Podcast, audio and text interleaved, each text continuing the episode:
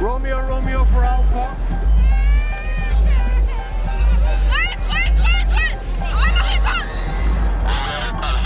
Uppdrag rädda liv. En podd från Läkare utan gränser.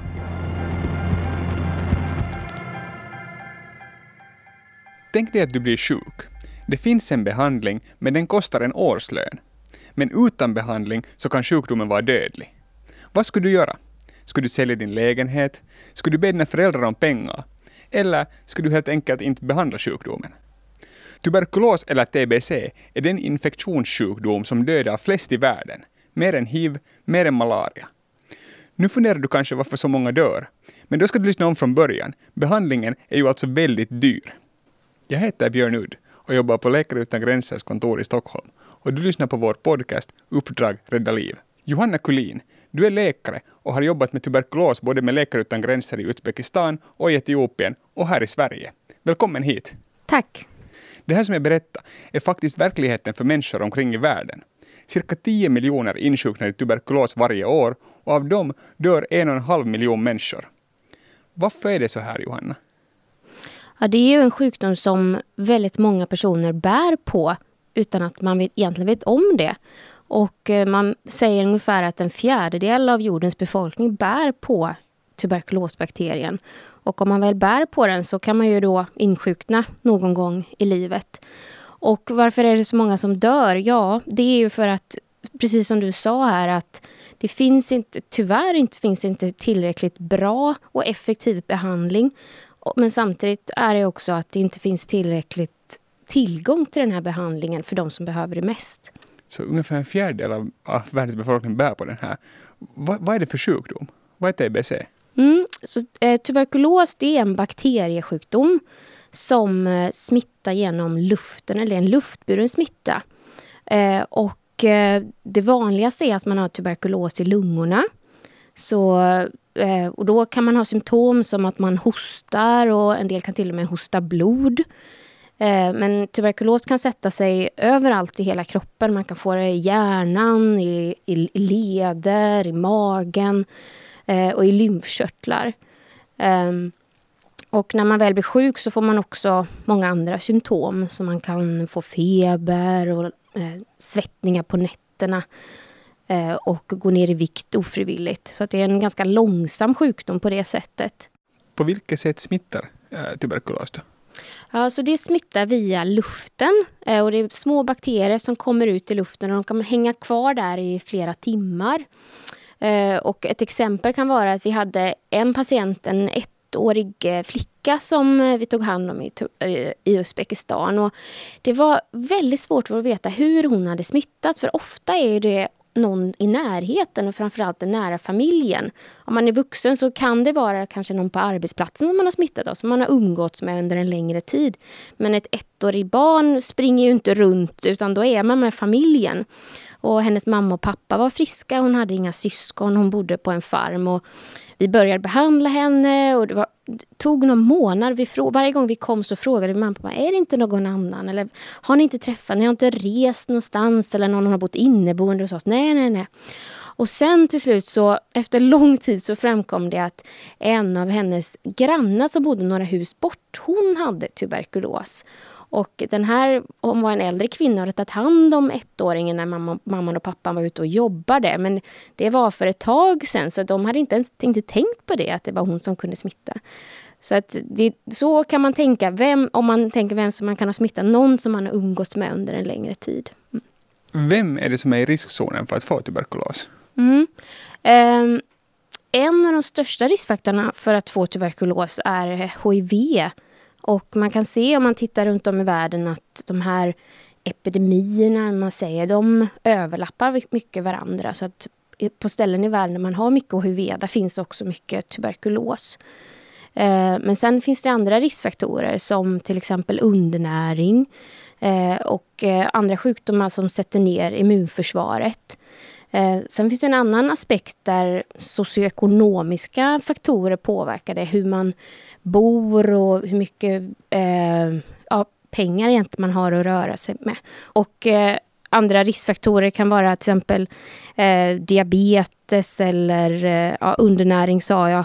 kanske. Eh, och att man då har träffat någon med tuberkulos, man bor kanske trångt och att det smittar lättare. Så Läkare utan gränser så har behandlat patienter med TBC i över 30 år och i många olika länder. Och du, Johanna, har ju arbetat bland annat i Uzbekistan. Berätta, hur, hur såg det ut där? Mm. Så Uzbekistan är ett land som ligger i, i Centralasien. Eh, så ett land från forna Sovjetunionen. Och eh, i den delen av, av landet jag jobbade, som heter Karakalpakstan, den ligger i västra delen av, av, av landet. Där var det en av de fattigaste delarna av det här landet och eh, det var ett, ett ökenlandskap kan man säga. Eh, Aralsjön som var en, en gång jordens fjärde största sjö. Har legat i det här eh, området men den har sjunkit till en väldigt liten del och efter detta så blev det som ett stort ökenlandskap. Och eh, man, eh, folk som bodde där hade inte tillräckligt med pengar. Man hade eh, min, minskade inkomster på grund av den här, mycket som påverkar den här Aralsjön då, som har minskat i storlek. Och det var väldigt, väldigt kallt på vintern, minus 30 grader. Eh, och på sommaren kunde det vara plus 50 grader. Så när man, jag, jag jobbade där så hade man eh, fyra lager byxor på sig. Jag kommer ihåg när jag skulle skriva och tog hand om patienter, då frös bläcket i pennan till exempel, för det var så kallt på de här vårdcentralerna man jobbade. Inverkar den här kylan på tuberkulosspridningen? Ja, det gjorde det. För att eh, när det var så kallt så på vintern så bodde ju folk mycket mer, man kanske bodde, eh, hade bara råd att värma upp ett, ett rum till exempel. Så att då är det ju lättare för en sån sjukdom som sprids via luften att eh, att spridas till de man till exempel bor med. Då. Mm. Och hur ser tuberkulossituationen ut i Uzbekistan? Ja, och som, om man tänker sig många länder i forna Sovjetunionen, i den delen av världen, så är det inte så vanligt kan man säga som eh, alltså, allmänt hur, hur vanligt tuberkulos är. Om man jämför med eh, många delar i Afrika så är det mycket, mycket vanligare. Kanske fyra, fem gånger mer vanligare i, i delar av Afrika. Men det som är speciellt för den här regionen det är att det är så mycket resistent tuberkulos. Eh, och, och resistent tuberkulos är mycket mer svårbehandlat. Så det är det som är speciellt och det är därför också Läkare utan gränser jobbar i de här områdena. Varför har det så mycket resistent tuberkulos just där? Ja, och det är en ganska svår fråga kan man säga. Det är många faktorer som påverkar det hela. Eh, en del, en del är det efter Sovjetunionens fall så hade man inte tillräckligt mycket pengar att eh, satsa på tuberkulosvården i de här länderna. Så sjukvårdssystemet har inte fungerat på samma sätt. Och, eh, och då kunde man till exempel inte... Smittspridningen på sjukhus var högre till exempel. Eh, men det fanns inte också tillgång till läkemedel på samma sätt. Så ibland fanns det till exempel tuberkulosläkemedel och ibland så i vissa månader fanns det inte. Så att eh, när man inte tar läkemedlen regelbundet så ökar risken för att få resistens då till exempel. Har du någon patient från din tid i Uzbekistan som du så speciellt kommer ihåg? Mm, det har jag. En, en av mina patienter som jag träffade ganska mycket och hon tänker jag faktiskt på ibland. Eh, eh, och hon var, eh, jag hade jobbat inom vården tidigare och hade varit sjuk i tuberkulos i väldigt, väldigt många år. Och när vi träffade henne så var hon nästan döende. Eh, och tuberkulos är en sjukdom som inte bara påverkar en själv utan också familjen runt omkring. Och det hade gjort med hennes familj. Hon hade eh, eller familjen hade inte tillräckligt med pengar för att dels betala för vården för att eh, och, de hade, och hennes man hade då beslutat att han måste åka utomlands för att jobba för att få ihop pengar till familjen. Och hon var så sjuk då så att han hade förberett allting för hennes begravning inför att han skulle åka för att de trodde inte att det fanns något hopp för henne.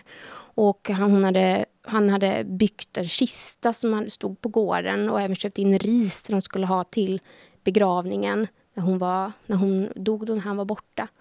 Men eh, sen så började vi en behandling med henne och hon blev ju mycket bättre och mannen kom tillbaks. Och hon överlevde sjukdomen, så det var ju väldigt roligt. Ja. Skönt att höra att det gick bra. Um, för 20 år sedan så fick ju Läkare utan gränser Nobels fredspris och för de här prispengarna så valde vi att starta en kampanj för allas rätt till livräddande behandling, Access-kampanjen. Då. Och inom ramen för den så har vi bland annat jobbat hårt för att TBC-behandlingen ska vara kortare, billigare och mindre komplex och att det ska finnas förbättrade diagnos och behandlingsmetoder. Kan du berätta mer om det här arbetet med Access-kampanjen? Ja, eh, de jobb, precis som du säger så jobbar de ju för att eh, utveckla läkemedel och för min, minska kostnader framför allt för, för de här läkemedlen. Och eh, eh jag har precis varit på en stor tuberkuloskonferens i Indien där Accesskampanjen också var med. Och bland annat så stormade de scenen på ett av invigningsmötena och, och stod med plakat och ville få läkemedelsbolagen att minska kostnaderna för läkemedel. För att eh, Problemet är, i många länder är att läkemedlen är för dyra. Det är som en lyxvara att kunna, att kunna få behandling för tuberkulos. Och, eh, eh, och därför är det viktigt att kunna minska, minska kostnader så att alla ska ha tillgång till det och framförallt där, där det behövs mest. Eh, och just nu så är kostnaderna för höga för, för många av de här läkemedlen för att folk ska ha råd med det. Och stora länder har inte råd med det och därför är det människor som dör i tuberkulos. Varför är de här kostnaderna så höga? Eller varför kostar medicinen ja, så mycket? Och, eh, det kan man fundera på men de läkemedelsbolag som utvecklar eh, tuberkulosläkemedel, de vill såklart tjäna pengar på det här och de tycker då att eh, man inte kan sälja eh, läkemedel till tillräckligt höga priser eh, för att det ska vara värt det att utveckla läkemedel. Eh, men anledningen till att vi ut, utvecklar läkemedel är ju för att vi ska kunna ge dem till de som behöver dem. Eh, så att där är ju viktigt eh, det här arbetet som Läkare utan gränser gör, eller Accesskampanjen, att påverka de här bolagen att sänka priserna. Priserna brukar ju vara olika i olika länder, vad man, vad man ger dem, så att man kan ha lägre priser i fattigare länder och ha högre priser till exempel här i Sverige eller i Europa, där man kan betala för dem. Jag vet att det pågår en kampanj mot läkemedelsbolaget Johnson Johnson. Kan du berätta lite om den här kampanjen? Mm, och det är en kampanj för ett av de nya läkemedlen för tuberkulos som heter Bedaquilin som har utvecklats här de senaste 40 åren. Det var det första. Uh, uh, och det, uh, då är kampanjen att man vill sänka priset till att det ska bli en dollar per dag för en sån här behandling. och då har man beräknat att ungefär det skulle kanske länder kunna betala för en total behandling eh, har man tänkt att den kanske inte klarar att kosta mer än 500 dollar. Men idag så kostar det kanske upp till 2000 dollar för en behandling för sån här resistent tuberkulos eller multiresistent tuberkulos. Och det är alldeles för dyrt för de här länderna. Så då är det att utveck- äh, ha ett påverkansarbete för att minska de här priserna. Du sa att det här var ett av de första nya läkemedlen på 40 år. Varför det? Ja, Eh, och det är ju, det, en av anledningarna är ju att läkemedelsbolagen inte tycker att det är tillräckligt eh, tillräckligt mycket värt att utveckla nya läkemedel. Men sen, så det är en sak, men sen handlar det också om politisk vilja. Att vi som, det är inte bara läkemedelsbolag som kan utveckla läkemedel, det är också olika universitet som kan göra det. Så det måste ju vara politisk vilja att, vi, att göra detta och satsa. Och sen tyvärr är det ju så då att de som drabbas av tuberkulos oftast bor i fattigare länder. Som, och, där, och då tycker man inte att det är värt. Det finns inte tillräckligt mycket tuberkulos i, i rikare länder. Mm. Um, om vi då talar om tuberkulos som sjukdom, så om man har den och man får de här medicinerna, hur lång tid tar det att bli frisk? Om man har sån här vanlig tuberkulos eller känslig tuberkulos så, så är behandlingen ungefär sex månader. Och det, kanske, det, det, är ju ganska långt i sig tycker jag. Om man till exempel har en lunginflammation så får man behandling i en vecka och så blir man bra efter det. Så det här är ju liksom flera månaders behandling. Och det är också inte bara en tablett utan flera. Så man, man tar fyra olika läkemedel eh, under de första månaderna och sen är det två olika läkemedel. Men sen om man har sån här resistent tuberkulos eller multiresistent tuberkulos, då är man resistent mot de två bästa läkemedlen vi har för behandling av den här känsliga tuberkulos. Och då måste man använda sämre läkemedel oftast, eh, som ger mer biverkningar och därför behöver man också ge dem längre tid för att de inte är lika effektiva. Så behandlingen kan vara upp till två år som max. Det finns kortare behandling också som är nio månader men då behöver man kanske sju olika läkemedel som man tar varje dag. Eh, men ibland upp till två år. Men hur vanlig är den här resistenta tuberkulosen? Ja, och det varierar väldigt mycket runt om i världen. Eh, I, I forna Sovjetunionen där jag jobbade så är det kanske mer än, mer än 50 procent av patienter som har någon gång haft tuberkulos innan som har den här multiresistenta formen. Och det är ju väldigt, väldigt många patienter men totalt i världen är det ungefär en halv miljon som får det som får multiresistent tuberkulos. Då. Av de här 10 miljonerna? Av de här 10, totala 10 miljonerna, precis. Mm. Um, men om vi då talar, det finns nya läkemedel, men hur behandlar man TBC förr i tiden? Ja, innan man hade läkemedel alls Eh, så, så var frisk luft en av behandlingarna. Så, eh, många har kanske hört om sanatorium som eh, man fick åka på. Då var det ofta större eh, hus ute på landet där man, patienter låg i sängar och använde, andades frisk kall luft för att, för att bli eh, friska. Ehm, och andra behandlingar var att göra hål på lungan och, och på så sätt kollapsa lungan så att man skulle dö, döda bakterierna. Uh, och det fanns många konstiga behandlingar på den tiden som var både jobbiga och gjorde ont för patienterna och inte så särskilt effektiva. Mm. Och de här gamla eller de mediciner som användes tidigare och kanske ibland används ännu också, du sa att de har hårda biverkningar. Ja, dels de, de läkemedel som har funnits så lång tid, en del av dem är väldigt bra faktiskt. Det är de vi använder i, idag också för känslig tuberkulos och de finns fortsatt. Eh, och de har vissa biverkningar men inte så jättemycket biverkningar. Eh, men, men man måste, när man, när man behandlar tuberkulos så följer man ofta den patienten väldigt noga. Man tar blodprover och följer upp dem. Så att man ser att man inte får så mycket biverkningar då, eller man kan hjälpa dem på vägen om det är så att man får biverkningar.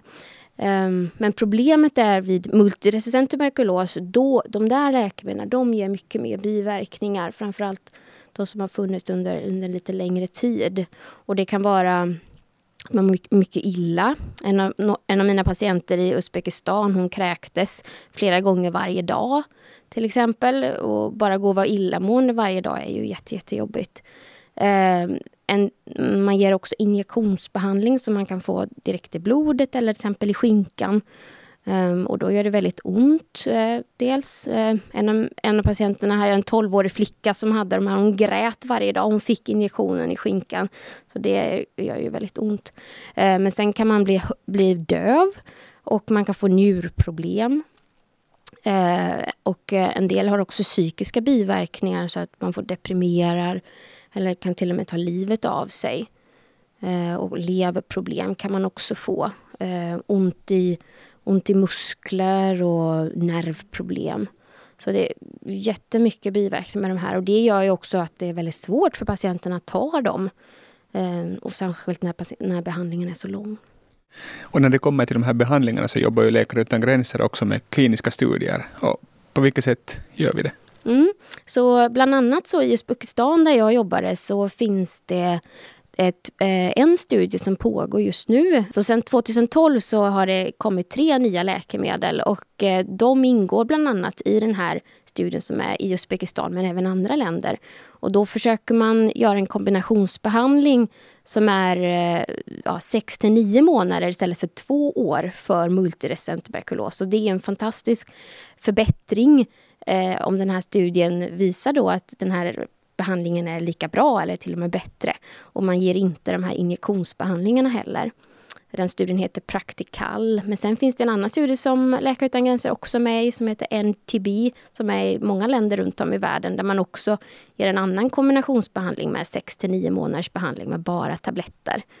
Så, men, och finns det många andra studier också som pågår, så det är roligt att se att, det, det på, att någonting händer, att man försöker förbättra det för patienterna. Har du koll på hur det ser ut? Ser det ut som att de här studierna leder till någonting? Ja, och det, de slutgiltiga resultaten har inte kommit än, men eh, på den här stora konferensen som jag var på i, i uh, Indien så berättar de att det ändå ser positivt ut kan man säga. Ja, så som man kan säga hittills. Så det är väldigt bra. framförallt kan man säga att det är mindre biverkningar eh, och patienterna föredrar de här, den här behandlingen kan man säga. Mm. Skulle de nya medicinerna ha hjälpt dig i ditt arbete i Uzbekistan? Ja, det skulle de. Eh, jag tänker framförallt på en patient som eh, jag hade som hade multiresistent tuberkulos men ytterligare resistent ännu mer än bara vara resistent mot de här vanliga två läkemedlen. Och eh, han hade, hade vi tyvärr ingen effektiv behandling för. Och, eh, vi gav honom palliativ vård istället. Så att det fanns inga läkemedel där som kunde rädda honom. Och eh, jag minns faktiskt, eller särskilt en dag när vi åkte hem till honom och eh, han tog hand om sin eh, barnbarn. Och vi kom dit för att ge honom smärtstillande läkemedel och lugnande. Eh, för vi visste att det inte var lång tid kvar för honom och vi hade masker som vi gav till eh, barnbarnet som tog hand om honom då så inte han skulle bli sjuk. Och han låg och tittade ut med ett glasfönster över ängen som var precis där han bodde. Och det var den sista gången vi såg honom och vi liksom tog farväl. Och vi hade sett honom under flera, flera år behandlat honom. Och um, om de här läkemedlen hade funnits så hade man absolut kunnat eh, ge honom dem och förhoppningsvis hade han kunnat bli botad då. Men de, vid den tidpunkten så fanns inte de där. Men idag så finns många av de här nya läkemedlen i Uzbekistan så det är ju väldigt roligt. Mm. Um, tuberkulos är ju som sagt en sjukdom som har funnits länge och det finns en del stigman kopplade till den har jag förstått. Absolut. Och det är något som vi jobbar ganska mycket med när, vi jobbar i Uzbek, när jag jobbar i Uzbekistan. Eh, många patienter tyckte det var väldigt, väldigt jobbigt att bara få veta att man hade tuberkulos. Um, um, bland annat en av patienterna som jag träffade som jobbade på kontor inom Ministry of Health. Han vågade inte ens visa sig för de andra patienterna på, på, på vårdcentralen utan han liksom smög in sist av alla för att få sina tabletter dagligen. Och tyckte att det var så jobbigt och han ville inte att någon absolut skulle veta att han hade tuberkulos. Um, Men hur jobbar man med, med stigman i sådana här fall? Ja, så att eh, vi hade kuratorer eller social workers som jobbade i vårt projekt. Och de eh, um, jobbade mycket med att dels informera tuberkulos om vad tuberkulos är, hur det smittar. En del handlar om att man kanske inte vet hur, hur man får tuberkulos. Att en del känner ju att, man, att jag har gjort något fel, att det, det är jag som har eh, orsakat att jag får tuberkulos. Eh, så att de jobbade med information till patienten men också med information till, eh, till familjen runt omkring för att det är där man kan känna stigma från. Och ibland så var de också i skolklasser och informerade. Ehm, och sen handlar det en del patienter att man känner sig att man har stigma från sig själv också. Att jag själv, det är, som jag sa, att det är jag som har orsakat det så att man får jobba med det med sig själv.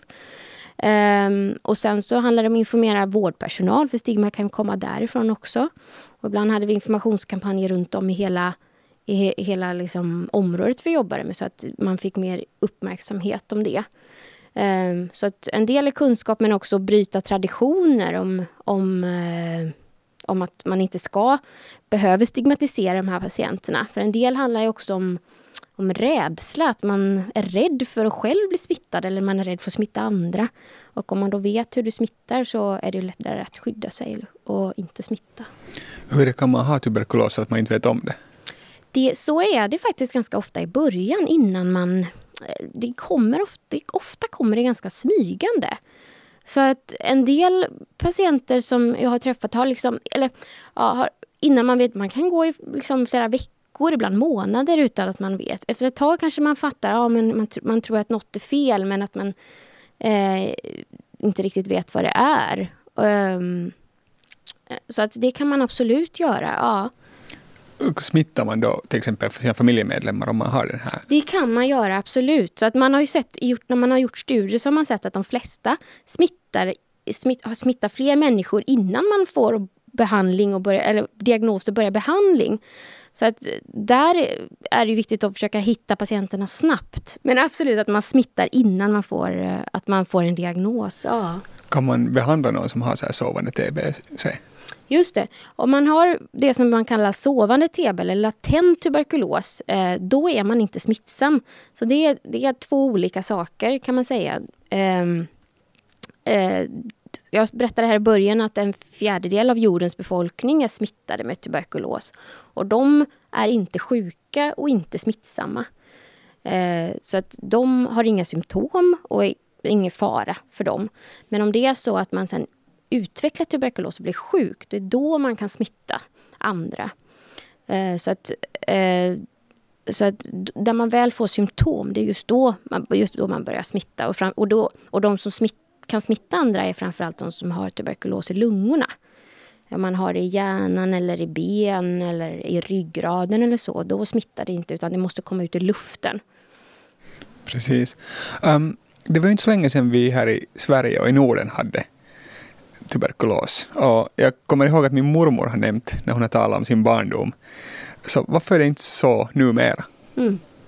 Här, precis det som du säger, att här på 40-talet var tuberkulos i Sverige här lika vanligt som det är i många afrikanska länder idag. Så att det är inte så länge sedan det var vanligt.